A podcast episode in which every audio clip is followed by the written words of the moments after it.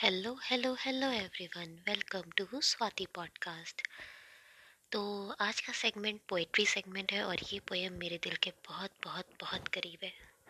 तो आशा करती हूँ कि आपको भी ये पोएम बहुत पसंद आएगी और अगर ऐसा हो तो अपने दोस्तों के बीच ज़रूर शेयर कीजिएगा। तो चलिए शुरू करते हैं। चलो जिस और बस रेत ही रेत है, भली ज़मीन है पाँव के नीचे पर रेत से भरपूर है। दिखता दूर एक आसमान है, खूब नीला खुला आसमान है। देख आसमान ख्याल आया है, उड़ चली जाती हूँ वहाँ मैं, आसमान ने मुझे बुलाया है। आसमान ने भी प्यार की सौगात भेजी है, बारिश की बूंदों ने हर और एक झिलमिल सी चांदनी भेजी है। रेत के ढेर में बारिश की बूंदों से भीनी सी खुशबू आ रही है। ये खुशबू बारिश की उस आसमान की है। मैं मन चली दिल फेंक बिना कुछ सोचे समझे सिद कर बैठी उड़ने की।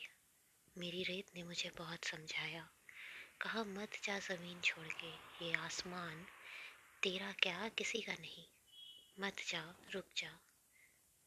मैं बावरी सोचती रेत तो पागल है, अपने लिए मुझे रोक रही है। उड़ चली मैं आसमां की ओर, कुछ मुट्ठी रेत के लिए।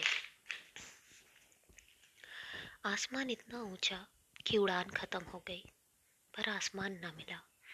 सफ़र उड़ान का इतना लंबा था कि हाथ से रेत फिसल गई और मुझे पता ना चला।